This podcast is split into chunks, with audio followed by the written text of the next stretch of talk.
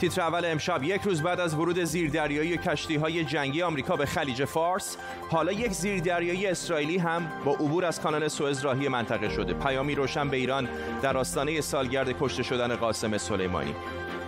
علی متحری نایب رئیس پیشین مجلس شورای اسلامی می‌گوید بودن در فهرست سیاه FATF سهم واکسن کرونا ایران را باطل کرده. هزینه های مقاومت ایران برای نپیوستن به FATF چیست؟ و 20 سال تلویزیون های فارسی زبان خارج از کشور زیر ذره بین. شبکه های ماهواره‌ای چه تأثیراتی روی زندگی و ذهنیت مردم ایران داشتند؟ به تیتر اول خوش آمدید.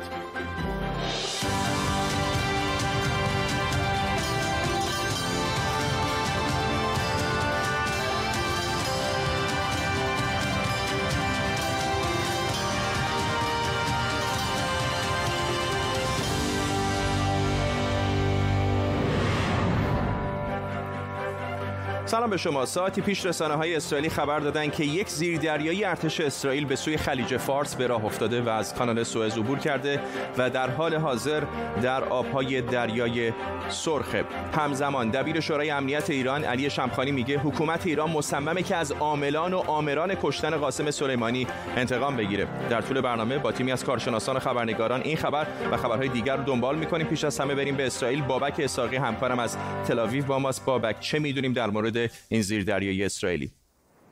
فرداد فضای اسرائیل فضای آمادگی هستش. پس از کشته شدن فخریزاده و همچنین در آستانه سالگرد کشته شدن سلیمانی در اسرائیل گفته میشه که یک زیردریایی ارتش اسرائیل در هفته گذشته از کانال سوئز عبور کرده و در راه خلیج فارس هستش. مطمئنا این اولین باری نیست که یک زیردریایی اسرائیلی به سوی خلیج فارس میره. اما این آشکار بودن اون حاوی یک پیام بسیار مهم هست و این پیام آدرسی جز ایران نداره. بر اساس این گزارش عبور این زیر دریایی از کانال سوئز با اجازه مقامات مصری و به صورت آشکار انجام شده و یک پیامی برای جمهوری اسلامی هستش که اسرائیل آماده هستش و اگر ایران در صدد انتقام جویی بر بیاد اسرائیل آماده خواهد بود. بابک اساقی در تل ممنونم از تو. همونطور که گفتم یک زیردریایی آمریکایی اومده به نزدیکی آبهای ایران و یک زیردریایی اسرائیلی هم در راهی که خودش رو به منطقه برسونه. بیاین یه نگاهی بندازیم به بعضی از پایگاه های نظامی آمریکا در اطراف ایران. آمریکا در خلیج فارس و منطقه ده ها پایگاه نظامی داره که از سوریه تا اقیانوس هند گسترده شدن و حدود 65 هزار نفر هم نیروی نظامی در منطقه داره. نزدیکترین پایگاه های آمریکا به ایران اینا هستن که روی نقشه می‌بینید در کشورهای همسایه ایران. پایگاه پشتیبانی دریایی بحرین که حالا زیردریایی یو جورجیا و چند ناو جنگی دیگه هم به اونجا اعزام شدن. زیر مجموعه سنتکام یعنی ستاد فرماندهی مرکزی آمریکاست که حوزه ماموریتش خاورمیانه و اطراف اونه. بحرین همینطور پایگاه اصلی ناوگان پنجم دریایی که 7000 تفنگدار دریایی در اون مستقرن. زیردریایی هسته‌ای و پیشرفته جورجیا که حالا به این پایگاه اعزام شده دارای قابلیت پرتاب 154 موشک هدایت شونده تاماهاک که موشک‌های خیلی دقیقی هن و با ضریب خطای کم می‌تونن هر نقطه ای رو هدف قرار بدن. حالا بمب افکن های بی 52 آمریکا که با بمب های قوی حتی می‌تونن اهدافی در عمق زمین رو نابود کنن و قابلیت پرتاب موشک های کروز دارن هم حالا چند باری نزدیکی مرزهای ایران پرواز کردند از طرف دیگه زیردریایی اسرائیلی هم که قابلیت پرتاب موشک و نابودی موشک های سطح به سطح رو داره در حال نزدیک شدن به منطقه است که می‌تونه اولین حضور نظامی رسمی اسرائیل در این منطقه حساس برای مقابله با آنچه تهدیدات نظامی ایران خوانده شده باشه. فرزین ندیمی تحلیلگر امور دفاعی امنیتی در مؤسسه واشنگتن از پایتخت آمریکا با ماست. آقای ندیمی من به یاد ندارم که اسرائیل هیچ وقت به طور رسمی وارد آبهای خلیج فارس شده باشه. الان هم البته در دریای سرخ هست این زیر دریایی چه سیگنالی داره میفرسته دولت اسرائیل به ایران؟ خب سیگنال بازدارنده. اسرائیل داره سعی می‌کنه به ایران این پیام رو بده که اگر شما در این موقعیت حساس بخواین اقدامی علیه ما انجام بدیم ما می‌تونیم پاسخ محکمی بهتون بدیم. نباید فراموش کرد که زیر کلاس دولفین به موشک های کروزی مجهز هستند که گفته میشه کلاهک اتمی هم می‌تونن حمل کنن بنابراین این زیردریایی ها توان بازدارندگی اتمی هم در مقابل ایران خواهند داشت. و اگر اسرائیل تصمیم بگیره که این زیردریایی رو به آبهای نزدیک ایران بفرسته بستگی به فاصله که اونا رو مستقر خواهد کرد می‌تونن بعضی از مراکز هسته حساس ایران رو هم در برد خودشون داشته باشه اینکه در نزدیکی دو کشور عربی هم یک زیردریایی اسرائیلی علنا خودش رو نشون بدم مسبوق به سابقه نیست هست؟ البته خب می‌دونید زیردریایی اصولا تحرکاتشون رو مخفی نگه میدارن و نمیشه قطعا گفتش که این اتفاق پیشتر نیفتاده. ولی خب چون به طور معمول این زیردریایی باید از کانال سوئز عبور کنن برای رسیدن به آبهای منطقه در سال اخیر من یادم نمیاد که این اتفاق افتاده باشه. خیلی به بله. ندرت انجام می‌گیره این کار. فرزین ندیمی تحلیلگر مسائل امنیتی از واشنگتن ممنونم از شما. سخنگوی دولت ایران علی ربی میگه چون ایران در فهرست سیاه گروه ویژه اقدام مالی یا همون FATF قرار گرفته برای خرید واکسن کرونا دچار مشکل شده. علی متحری یک نماینده پیشین مجلس هم گفته به همین علت ایران نتونسته پول خرید واکسن از خارج رو واریز کنه. بخشی کوتاه از صحبت‌های علی خامنه‌ای و حسن روحانی در سالهای پیش و مرتبط با FATF رو گوش کنیم. هیچ لزومی ندارد که ما بریم چیزهایی رو که نمی‌دونیم تهش چیز یا حتی می‌دانیم هم که مشکلاتی داره به خاطر اون جهات مثبت و جنبه های مثبت اونها رو قبول بکن فعالیت بانکی ما در سطح دنیا با مشکل مواجه میشه. و این روابط بانکی ما بدون اینکه این دو ای که باقی مونده به دست مجمع تشخیص مصلحت نظام به راه نمیفته ما دچار مشکل میشیم. عبدالرضا احمدی پژوهشگر مدیریت اقتصادی از فرانکفورت با ماست. آقای احمدی به نظر شما دولت ایران چقدر داره هزینه میده برای نبودن در FATF واقعیت اینه بذارید پیش از که به FATF بپردازم. کاری است که جمهوری اسلامی بر ضد مردمش می‌کنه. یک تروریسم بهداشتی است در عدم تامین واکسن.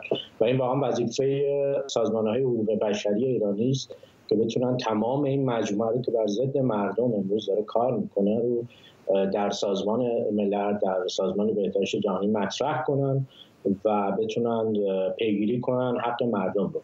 اما واقعیت این است که این تامین در واقع FATF این گروه تامین مالی تروریسم هدفش این است که یک جهان آری از تروریسم از روش های تامین مالی تروریسم ایجاد کنه و جمهوری اسلامی و کره شمالی همچنان تنها کشورهایی هستند که نمیپذیرند و نمیپیوندند به این جریان. و آنچه که نصیب مردم میشه طبیعتا از این لجبازی که جمهوری اسلامی داره اتفاقاتی است مثل همین اتفاقاتی که در واکسن کما اینکه تمام جامعه جهانی حاضر است که این رو برای ایران فراهم کنه این موقعیت رو برای مردم که واکسن رو داشته باشن مثل تمام جاها. اما حکومت ایران چون نمی‌خواد روش های در واقع اون سازوکار مالیش روشن بشه که چه اتفاقی میفته اون تو مقاومت می‌کنه و تصمیماتی رو می‌گیره که فقط نفع خودش رو می‌بینه و بر ضد مردم ایران. عبدالرزا احمدی پژوهشگر مدیریت اقتصادی از فرانکفورت آلمان. ممنونم از شما. تلویزیون های ماهواره‌ای به بخش جدایی ناپذیر زندگی میلیون ها ایرانی تبدیل شدن. یکی از عجایب ایران اینه که مردم در این کشور یکی از بسته ترین کشورهای دنیا به کمک ماهواره به محتوای اخبار و سرگرمی دسترسی دارند که پخشش در خود این کشور ممنوعه. اما چه شد که تلویزیون های ماهواره خارج از کشور اینقدر در بین ایرانی ها محبوب شدن؟ امشب تاریخچه شبکه های ماهواره رو زیر ذره می‌بریم.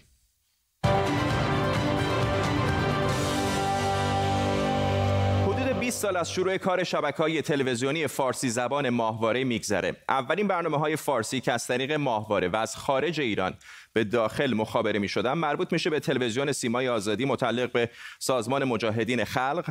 و برنامه هفتگی میزگردی با شما که هفته یک بار جمعه ها از صدای آمریکا پخش می شد از کنم حضورتون آقای دکتر اصولا وقتی لیزر ما صحبت از لیزر می‌کنیم من تلفن بعدی هم بگیرم بعد برسم به سوال. سلام.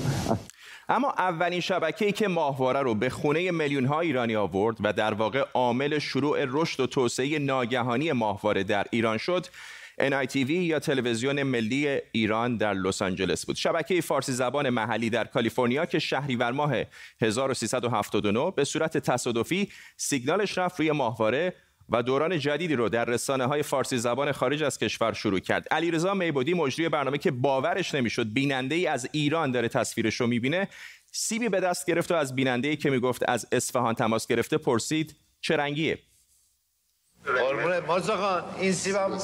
Startled, Maybody picked up an apple and asked the caller what he saw on his screen. NITV در اون زمان شبکه‌ای برای سرگرمی بود. با مدیریت زیا آتابای خواننده قدیمی. خیلی زود اما همه چیز تغییر کرد. NITV به شبکه پربیننده تبدیل شد. زیا آتابای که تاثیر شبکه رو دید گرایش سیاسی پیدا کرد و NITV شد صدایی برای مخالفان جمهوری اسلامی. مصاحبه های سیاسی شبکه در بعضی ساعات ترافیک تهران رو کم می‌کرد. حالا جمهوری اسلامی با پدیده جدید شبکه فارسی ماهواره‌ای روبرو شده و بشقاب ماهواره تبدیل به موضوعی امنیتی شد.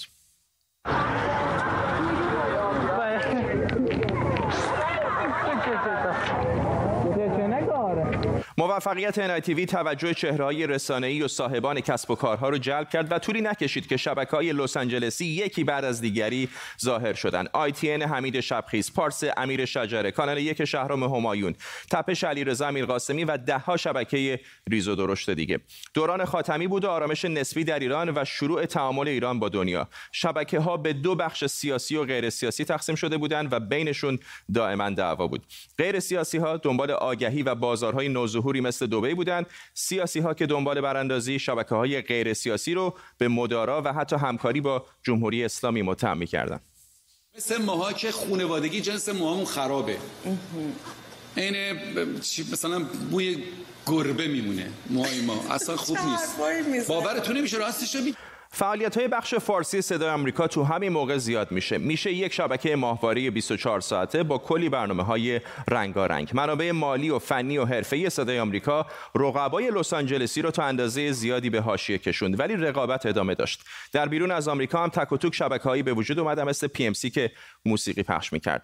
تا دی ماه سال 1387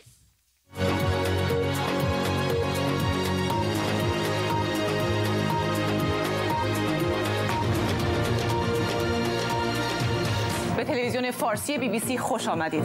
از امروز پخش برنامه های ما را آغاز می بخش فارسی سرویس جهانی بی بی سی شبکه ماهواری به راه میندازه. شبکه با استانداردهای خبری بین المللی و رنگ و لعابی که برای اون موقع خیره کننده بود. بیننده های صدای آمریکا ریزش می‌کنه. شبکه های لس آنجلسی برای بقا با مشکلات مالی گریبانگیر میشن و درست در همین موقع ها یک شبکه سرگرمی جدید از لندن ظهور می‌کنه. من و تو.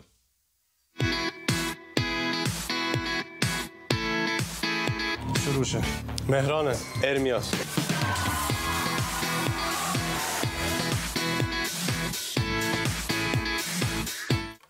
شبکه با مدیریت کیوان عباسی کسی که خودش مدتها در شبکه های لس آنجلسی کار کرده بود و نقاط ضعف و قوتشون رو می‌دونست. بی بی سی و منوتو یک کتاز شبکه های ماهواره فارسی زبان شدند به مرور شبکه های مثل جم و فارسیوان از دبی با موسیقی و سریال های از آمریکای جنوبی و کره و ترکی هم بخش دیگری از بیننده ها رو به خودشون جذب کردند و شبکه های لس آنجلسی از قافله رقابت عقب موندن. نهادها و دولت های خارجی توجهشون به این بازار بکر و بیننده های مشتاق که در داخل به رسانه های آزاد دسترسی نداشتن جلب شد.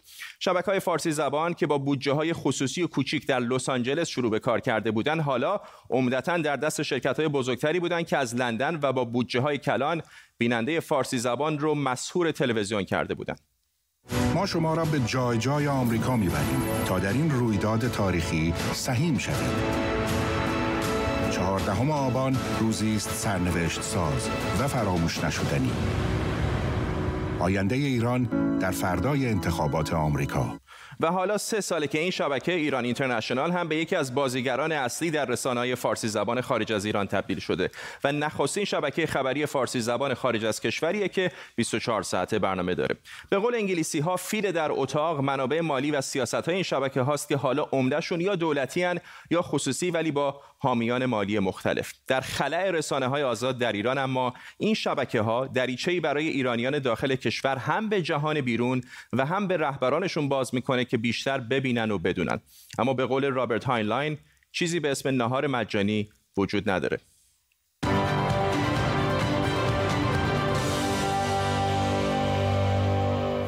امیر شجره مدیر تلویزیون پارس از لس آنجلس به ما پیوسته. آقای شجره خیلی ممنونم که دعوت ما رو پذیرفتید. به یاد دارم یک زمانی بود که تلویزیون شما و چند تلویزیون دیگه از جمله NITV نفوذ بسیار زیادی در ایران داشتید. بعضی ساعتها ترافیک تهران رو حتی کم می کردید و به یاد دارم که شبکه های سیاسی به دنبال براندازی بودند کمان که همین الان هم هستند. فکر می‌کنید چه شد که توفیق چندانی نداشتید؟ توفیق چندانی که من فکر می‌کنم داشتیم. تاریخچه تلویزیون شما داودی گفتید. و اولین باری که تلویزیون 24 ساعته در خارج از کشور توسط ساتلایت دایر شد که در سال 1998 بود که در تلویزیون فارس بود. خودش یک تقریبا تحول عظیمی در داخل ایرانی امریکا داد. بعد که تلویزیون رفت ایران طبیعتا این تحول اونجا پیش اومد. ولی من فکر می‌کنم که تلویزیون های خارج از کشور اونهایی که در تونستن بر فضای ایران پخش بشن تاثیر بسزایی داشتن. نتیجه که شما فکر می‌کنم منظورتون است یا من متوجه نشدم یا اینکه واضح‌تر منظور من این هستش که مثلا خیلی ها می‌گفتن که زمان انقلاب ایران با چند تا کاست آقای خمینی و مثلا پوشش رسانه‌ای که موقع مثلا رادیو بی بی سی فقط می‌داد موفق شد در ایران انقلاب بکنه. شما یک اهرم بسیار قوی شما و دیگر تلویزیون ها در لس آنجلس داشتید و در واقع تمام تلاشتون هم گذاشته بودید برای براندازی رژیم جمهوری اسلامی. می‌خوام بپرسم که چرا این قدرت رسانه‌ای موفق نشد؟ اون چیزی که بالاخره خواست نهایی بود به دست بیاد. من فکر می‌کنم که تعبیر غلطی از رسانه در شاید در عوام ایجاد شده. رسانه یعنی اطلاع رسانی. رسانه می‌تونه اگر در خارج از کشور یک حزب یا گروهی تشکیل شده بود که منسجم و با یه مانیفست درست با یه برنامه‌ریزی درست عمل می‌کرد رسانه به پشتیبانی اونها می‌تونستن اونها رو تقویت بکنن. رسانه به تنهایی نمی‌تونه برانداز باشه. رسانه همون که خود شما تمام کارتون این است که اطلاع رسانی بکنید ولی هیچ وقت خط براندازی یک رسانه نمیشه داد. اشتباها شاید ای از این وسیله استفاده به این گونه کردن که به نظر من غلط بوده و شاید مسیر بعضی از تلویزیون ها و رسانه ها و همین دلیل اشتباه رفته. من عقیدم بر اینه که چل سال در رسانه کار می‌کنم. رسانه چه تلویزیون و رادیو فقط آگاهی دهنده و آگاهی سازی و خبر رسانی هستش. اون احزاب هستن که باید متشکل بشن و با استفاده از تبلیغات رادیو و تلویزیونی بتونن اون منظور شما رو برآورد بکنن بخش قابل توجهی از در واقع قطب رسانه های فارسی زبان طی سالهای اخیر از لس آنجلس انتقال پیدا کرده به لندن. فکر می‌کنید که اگر برگردید به سالهای گذشته چه کارهایی تلویزیون های لس آنجلسی می‌تونستن بکنن که سهم بیشتری از این بازار رو حفظ بکنن؟ خب تلویزیون های لس آنجلس بیشتر با سرمایه شخصی اداره میشه. همون خود شما در جریان هستید رسانه مخارج خیلی سنگینی داره.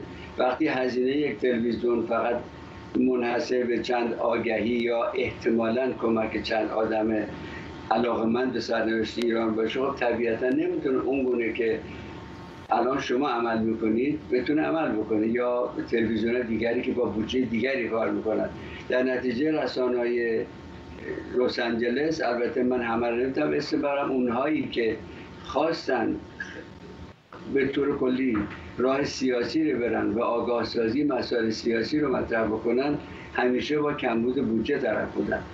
و هیچ گونه واقعا بودجه نداشتن که صرف تبلیغات بیشتر یا گسترش کار یا بتونن ارتباطات بیشتری داشته باشن. ممنونم از شما امیر شجره مدیر شبکه تلویزیونی پارس از لس آنجلس با ما. بهروز تورانی نگار و نویسنده در حوزه رسانه هم از ریدینگ در بریتانیا به ما پیوسته. آقای تورانی می‌دونم که شما شاید بیشتر از هر کس دیگری رسانه های فارسی رو طی ده 20 سال گذشته نظاره کردید و در موردشون نوشتید. اگر بخواید یک تاریخچه کوتاهی به ما بدید که چه تأثیری این رسانه های فارسی زبان که در واقع از لس آنجلس هم شروع شدن بر افکار عمومی بر فضای رسانه‌ای تو ایران داشتن چه خواهید گفت؟ من فکر می‌کنم که الان نزدیک به سه ده هست که تلویزیون هایی که از خارج از ایران از طریق ماهواره دارن پخش میشن داشتن کار می‌کردن که با افکار عمومی در ایران تماس بگیرن و بر اونها تاثیر بگذارن البته و در تمام این مدت حکومت در ایران و همینطور جناهای سیاسی در ایران تمام تلاش خودشون رو کردن که ابتدا این تلویزیون ها رو ساکت کنن رسیدن امواجشون رو به بینندگان محدود بکنن. از طریق جلوگیری فیزیکی رفتن به پشت بام ها رفتن توی خانه های مردم شکستن آنتن ها و بعد از طریق ارسال پارازیت روی امواجی که می آمد ولی الان بعد از سال 2009 که همونطور که آقای شجره گفتند و شما فرمودید تلویزیون ها بیشتر به جنبه سیاسی پیدا کردن حکومت ایران و همینطور جناهای سیاسی هم برخورد سخت افزاری خودشون رو با تلویزیون های ماهواره کم و بیش کنار گذاشتن و نوعی برخورد نرم افزاری و امنیتی در پیش گرفتند. به این ترتیب که دلشون می‌خواد و البته تلاش می‌کنن و تلاش کردن که گفتنی حکومت می‌خواد گفتمان تلویزیون های ماهواره ای رو گفتمان سیاسی اجتماعی تلویزیون های ماهواره ای رو تغییر بده و اون رو شبیه بکنه به اون چیزی که حکومت ایران می‌خواد که ملت در ایران بینندگان در ایران ببینند و بشنوند. از طرف جناهای سیاسی تمام کوشش خودشون رو با موفقیت نسبی و عمل آوردن که روی تحریریه ها اثر بگذارن روی این تلویزیون ها اثر بگذارن و از اونها از برنامه های اونها برای پیشبرد نفوذ و قدرت کسب قدرت سیاسی در ایران استفاده بکنند. این کوششی است که پیوسته وجود داشته.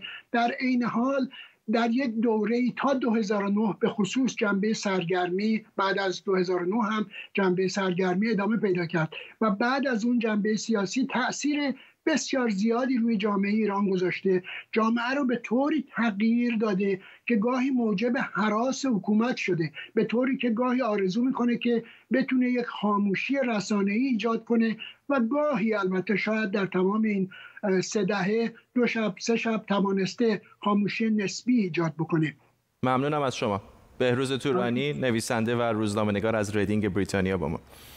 بعد از اینکه پلیس ترکیه اعلام کرد که 13 عضو یک گروه در این کشور به اتهام همکاری با دستگاهی اطلاعاتی جمهوری اسلامی بازداشت شدن نام ناجی شریفی زیندشتی در رسانه ها مطرح شد. در پاسخ به اتهاماتی مثل قاچاق مواد مخدر همکاری با نهادهای اطلاعاتی جمهوری اسلامی و قتل و آدمربایی که علیه آقای زیندشتی و گروهش مطرح شده زیندشتی با یک شبکه کردی و همینطور یک خبرنگار ترک مصاحبه کرده و هر گونه ارتباط با نهادهای امنیتی ترکیه و جمهوری اسلامی رو رد کرده. امار گلی روزنامه‌نگار و فعال, فعال سیاسی و عضو تحریریه پایگاه خبری روژ از شهر دساو در آلمان. با ماست آقای گلی چه گفته آقای زیندشتی در این مصاحبه ها در حقیقت در سه تا مصاحبه که با آقای سعید سعید صفا که به دلایل امنیتی از ترکیه خارج شده الان در کانادا تو این سه تا مصاحبه به تمام اتهاماتی که در این چند سال متوجهش بوده پاسخ داده. و تقریبا من می‌تونم بگم به قاطع تمام اتهامات رو رد کرده و در بعضی از این اتهام ها میگه که حکم دادگاه صادر شده. من تبرئه شدن در بعضیشون میگه که هنوز دادگاه تشکیل نشده و در بعضی دیگه میگه هیچ اتهامی متوجه من نیست و به نوعی این یک جریان رسانه‌ایه که علیه من شکل گرفته در صورتی که نه در سیستم قضایی ترکیه و نه در و نه از سوی مقام های ترکیه هیچ اتهامی علیه ایشون مطرح نشده. در ایران هم یعنی همین ادعا رو برای ایران هم می‌کنه و مدعی هستش که در ایران هیچ پرونده قضایی علیه اون نیست. و اشاره کرده که بالاخره این ثروتی که بالاخره در شبکه های اجتماعیش مشخص هست داره از کجا به دست آمده؟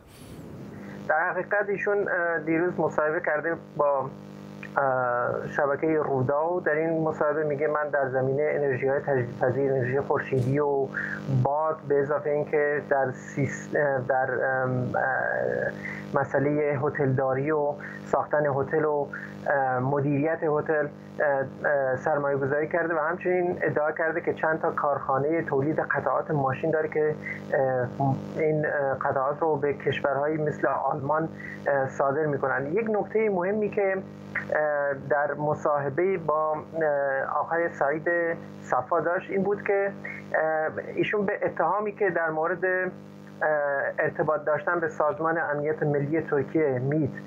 جواب میده میگه آقای هاکن فیدان رئیس این تشکیلات تشکیلات میت به نوعی فامیل ناجی سردشتی حساب میشه و ایشون میگه بله من با ایشون دیدار داشتم ولی در هیچ زمینه با هیچ سازمانی در ترکیه و در ایران همکاری نکردم و یک تاجر ساده هستم که تاب دیدن موفقیت من رو ندارم.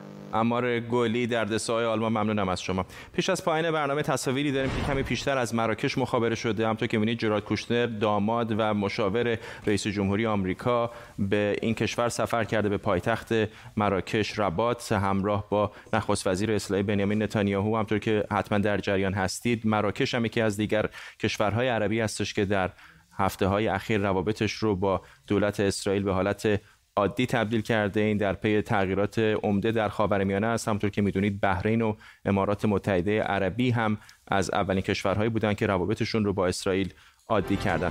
به این ترتیب می‌رسیم به پایان تیتر اول امشب. ممنون از همراهیتون. تا فردا بدرود.